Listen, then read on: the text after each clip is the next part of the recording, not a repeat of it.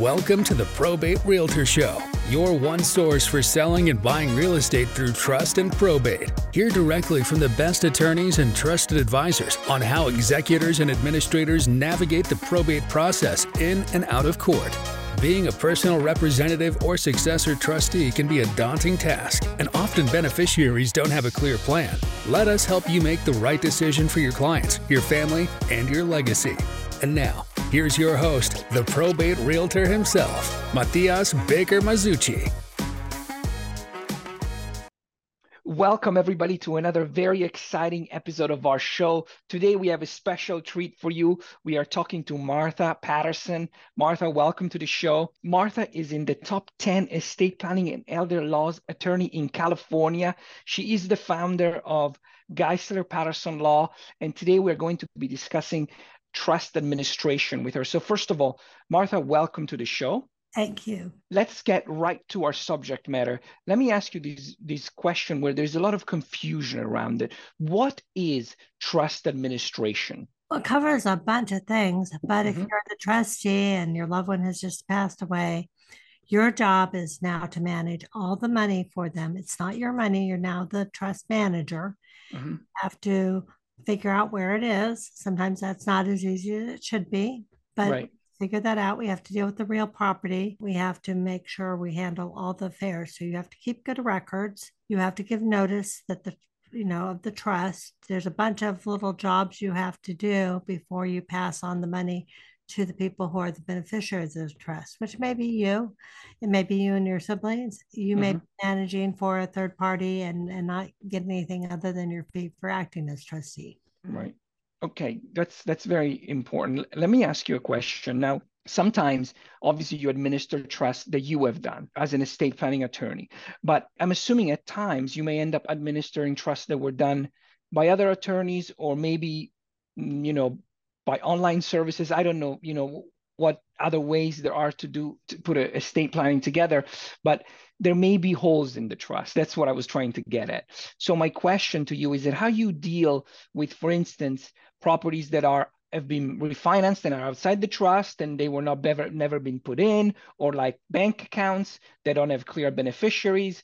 How do you help someone navigate with a situation like that? Okay, so that is the most common way we often end up in probate courts. So if you have real estate and you have a trust, but it is not in your trust, still in your name when you're dead, then we have to ask a judge to put it in. And we have two methods, and one is what's called a Heggstad petition. It's under the probate code 850 and 17200. And we say, Your Honor, this should have been in the trust. They meant for it to be in the trust. Please put it in. And there's a case that says we can do that. And that's, can take, it's, money and can take anywhere, depending on what court you're in. Orange County right now at one point was 4 or 5 months to get a hearing. Wow. So it can take time to do that. Same with bank accounts. Anything that is not, in the name of the trust. So it should be, I'll use me, Martha Patterson, as trustee of the Martha Patterson Trust. If it has Martha Patterson as owner, it's not in my trust. So I always describe a trust working like a wagon. If your toys aren't in your wagon, they're not in your trust and they're outside, so they have to go to probate court. Right. Now, there are a couple of judges in a couple of counties, Ventura County being one of them, that are not easily granting these petitions anymore. The judge in Ventura County believes that the case law is wrong. He's trying to convince other judges of that fact, so they're not as automatic as they were at one time. LA and Orange County have been pretty generous about granting them, but we can't guarantee what will happen when I go to court and say, right now it's about a 95% chance. But if there's nothing in your trust, so the biggest thing I see with the trust people do yourself, they do it online, is they have a trust and there's nothing saying that they intended for their house to be in their trust. It's not listed on their Schedule A. Right. There was never a deed once putting it in the trust. There's no evidence. And if there's no evidence you meant for it to be in the trust, the court says, well, why should we believe you wanted it in your trust just because you did one? So then we have to go to probate, and actually you have a trust, but you still end up in probate court. Right. which is fine for me because I make more money, but you might not be so happy that I'm making more money on a probate than if we had just done the other cheaper petition, you know, and that's a warning that if you have a trust, you need to check, make sure the title is put in your trust. You know, I've got some sitting on my desk of, okay, one is written kind of goofy, and sometimes people don't do the title correctly and we still have to fix it in court. So that's a big warning. And the saddest thing is when a realtor didn't check the title before they got to the end and it's in escrow, and then title insurance usually catches it as they're recording. Mm-hmm. And now everybody wants to close and they want me to go and ask the judge immediately to change it because they want to close the escrow, and the court doesn't care that you have an emergency. They're still going to make you wait the ridiculous amount of time to get your hearing. And in LA, it's 10 weeks, but in Orange County, it's longer. And Riverside, right, it's, you know, about 10, 12 weeks. San Bernardino, I haven't filed anything too recently in San Bernardino, so I'm not sure, but I'm going to guess that they're 10 or 12 weeks as well. Orange County had to move their courthouse from Santa Ana to Costa Mesa, so they're running a lot further behind than the other courts. It was a gigantic project that they had to accomplish. Very good. And thank you for actually sharing those stories. This is a very important thing and advice for other realtors as well, and advice for, you know, successor trustees and anybody who's selling real estate that it's either going through probate or they're held in a trust. Check ownership. Make sure that they order a preliminary title report prior, and people like Martha are your friend when you're selling real estate. So make sure that, you know, you communicate with them who owns the asset, and don't do a Heggstad petition at the end of the escrow when you're thinking, you know, you have to close, because, you know, the court moves at their own pace. So let's talk specifically about the mechanism that are involved when somebody becomes the successor trustee. They experienced a loss, or they're not even their professional fiduciary, or whatever happened, and you will be in charge of the trust administration. What are some of the steps that you take once somebody picks up the phone and calls you and says, okay, Martha, the trustee has passed away. I am now the successor trustee. What do we need to do? So the first thing we do is we get together, we read over the trust to see who are the beneficiaries, what does it say, so we know who they are. There's a mandatory probate code notice that gives, you have to send out. I always send a copy of the trust. The time limit, according to the law, is shortened if you send a copy of the trust. I always do the longest time limit just because, in my opinion, maybe a judge might give somebody a break to the longer time limit. So no matter what, I just say, well, we're going to wait, 120, 110 days or whatever it is. We wait. We don't do anything until that period. But in that period, we usually aren't ready to do something. So it should go to all beneficiaries named in the existing trust, all of the heirs. So even if they disinherited somebody, that person is entitled to notice and a copy of the trust. And if there's somebody who might or might not be an heir, like the live-in girlfriend or boyfriend, I always take the position giving them notice is better than not giving them notice, because they could show up later and say, we didn't know, and we were really the spouse. And with a confidential marriage, you could not know somebody was a spouse. So I just take that abundance of caution. We give that notice. And then we start gathering all the assets and start our accounting. So the next job is, okay, we have to inventory the estate. What do we have? Okay, we inventory it. Most people start wanting to clear out the house, and then we start talking about how formally we're going to do that or informally, depending on how much tension there is in the family. If there's a lot of tension, it can be very formal. Usually it's more informal for the stuff because it doesn't have much value. But we inventory and we start keeping really good records, because if we have to do the court accounting, they're going to want accounting for every penny. If it's more informal, the informal accounting, here's what money we had when they died, here's what bills we paid, here's what you're getting. It's not going to count for every penny in and out of the state. The court is very picky about how to do the accounting, and it's not how you would normally do an accounting. That makes sense. Yes, of course. A question I have for you is regarding to the accounting and all these requirements. Let's say, somebody who avails themselves of professional help, such as yourself, obviously, rather than trying to do it alone, which seems like a daunting task. When somebody asks you, Martha, what are my obligations in this? I'm a successor trustee. I don't know anything. I'm just the adult child. You know, I have siblings. Like, what am I supposed to do? Like, I'm assuming that a lot of people come to you confused because, you know, no, unless they're a professional fiduciary or, you know, a corporate trustee, a lot of people do not know how to administer a trust and what they need to do. So What are some of the advice that you give people when they say, Martha, I don't want to make any mistakes? You know, I love my family. I want to do what is right. You know, I have siblings. I want to make sure that they get their money and all of that. What should I do to make sure I don't make any mistakes? Well, the first thing to not make mistakes is really be meticulous with the record keeping. And if you're not good with that, there are people that we can hire. We can send them all of the messy bank records, and they can start putting together all of the information for you, because you have to have the accounting for all the money.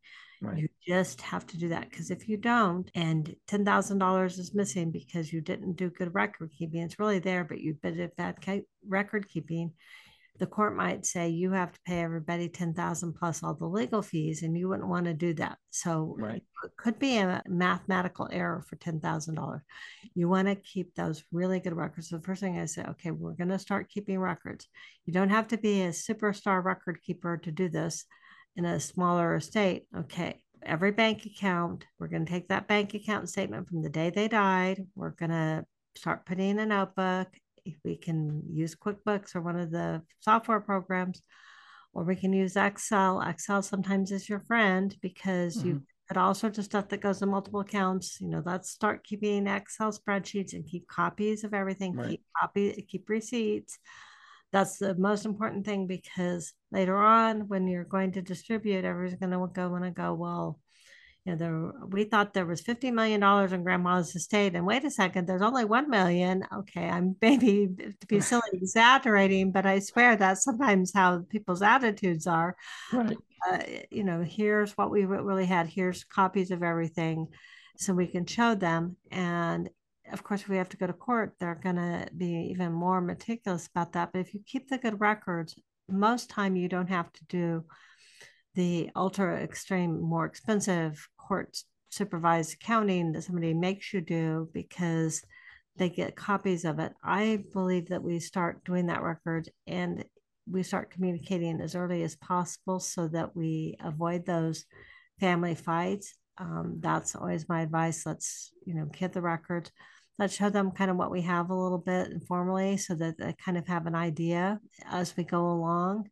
If we have somebody griping and complaining and moaning about how they don't think you're doing a good job, I try and start, you know, communicating with them frequently, so that hopefully they're not, you know, going to be going to some other attorney to compel that court accounting, because now we're talking a lot of expense to the estate. The trustee may be able to pay me to do that, but it still comes out of everybody's money that they would get, you know, from that into my pocket instead of their pocket. So, you know, most people would prefer it going in their pocket than mine. That makes sense.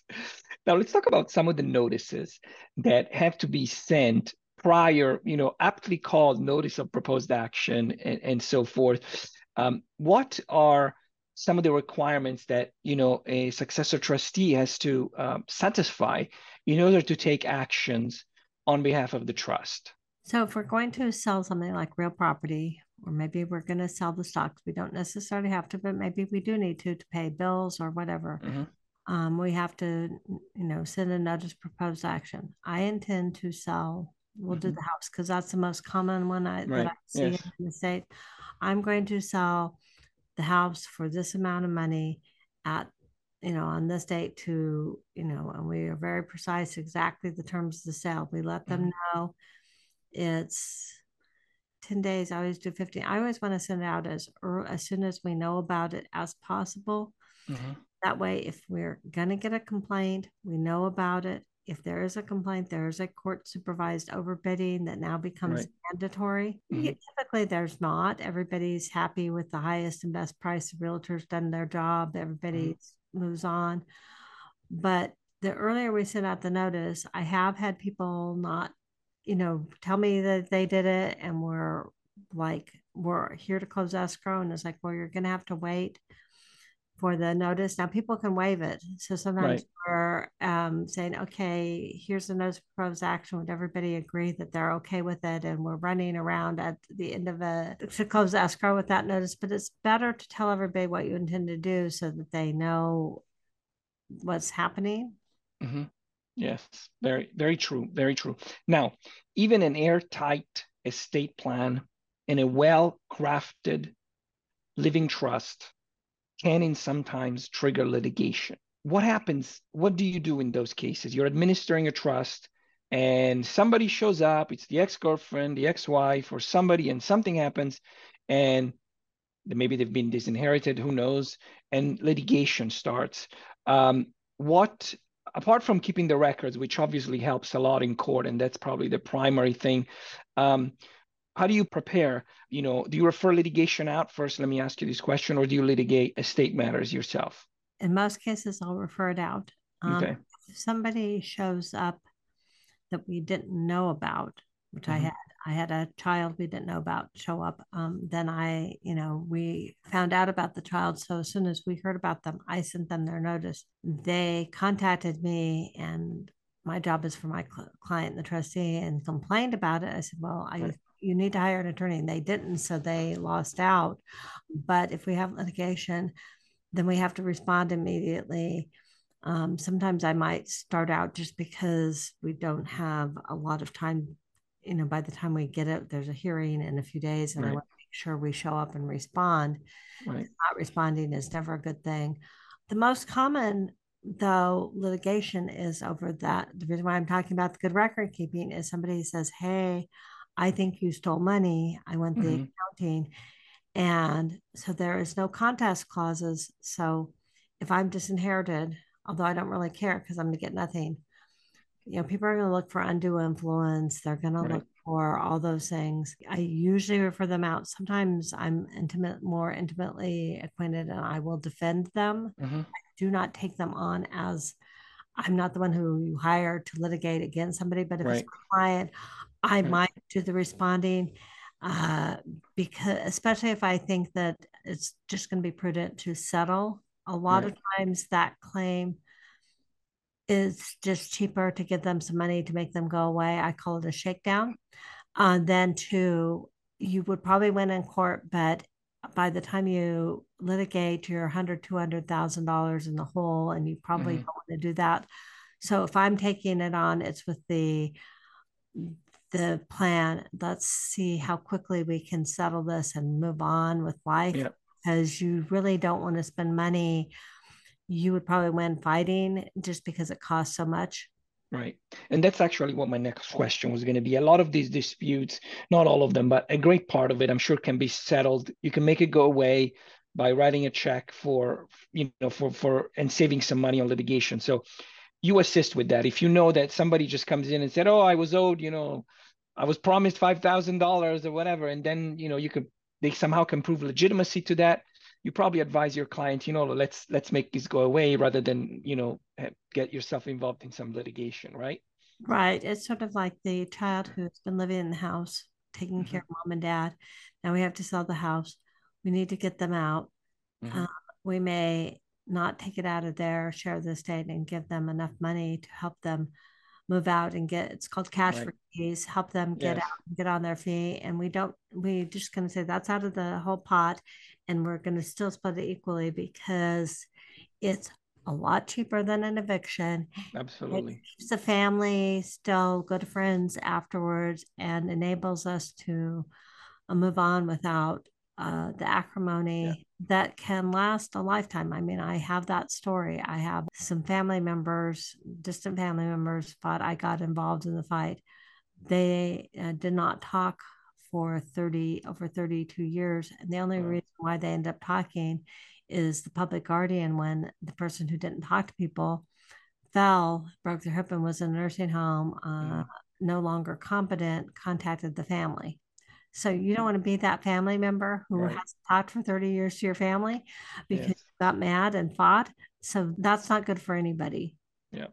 And also, I wanted to take a little segue that Cash for Key mentioned. Not only is it important because it makes it, easier, for the estate, but also a house that is vacant, an apartment that is vacant is worth a lot more than an apartment that is occupied when wow. you are making the buyer take on the responsibility of having an unpaying tenant because, they're a family member that just are left behind. That is a lot harder to market a property that way than it is. So it's always better to do as you have advised, help somebody get on their feet and move out so that the house, which is often the largest asset, the value can be maximized. Right. So thank you very much for sharing that. Let's talk about your journey. This is fascinating. Obviously, you have an incredible track record and being, dual certification in California that is extremely rare, as you mentioned, estate planning and elder law. Did you want to be an attorney when you were a little kid? I actually didn't. I actually wanted to be a physical therapist, wanted to help disabled kids. Oh, okay. But then I wasn't good enough at chemistry to get into the physical therapy.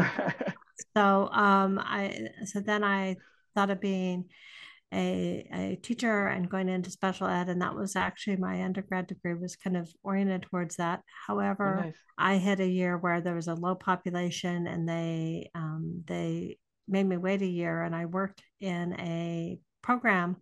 A job placement program where you would train developmentally disabled adults, teach them how to work and how to do their timesheet. Beckman Industries had this great program where high-functioning developmentally disabled adults would be able to work on their building stuff on their floor and working in their company, some as janitors. So my job was to help them. And I realized as much as I love those people in that population that it was boring to me to work with them. And right. so, about September, for some reason, Western State had an open house, and I decided my dad was a lawyer. So I went, I think I'll try law school. And so I followed his footsteps. I actually remember his office being pretty intimidating. He was city attorney of Anaheim until his death in 1973. And his office was really intimidating with all those big books and the libraries and the right. wood. And he had the big giant office with the big chair. There's some photos of his office on the Anaheim Historical Society with him in it. So it was pretty scary. And then I was a winning litigator and deputy city attorney for 10 years. No. But then with young children, litigation is a really hard life when you have kids. An attorney I knew from the Christian Legal Society did estate planning and said, hey, why don't you come and I'll teach you that. And so I ended up leaving that firm and going to work for him. And he taught me estate planning and elder law because that was what he was doing. And that's how I started. But part of it had always been, remembering, Art Gray helping my mom when my dad died, and his kindness and helping her through that. Now, I don't remember a lot because my mom really protected me from the financial aspects, but believe it or not, 1973, the man's name was on almost every asset. So he had to help her through some probate processes. And I just remember more of his kindness, and he had always been an attorney I admired a lot. His son and I still see each other occasionally, but Art was kind of my mom's attorney. He's been gone now a long time, but he's an honored member of our Orange County Bar. So, yeah. That's a wonderful story. Thank you for sharing that with us. Before I let you go, I always like to ask, so I have a list of 30 random question, back of the business card questions. I would love for you to pick a number between 1 and 30, and I will ask you that question.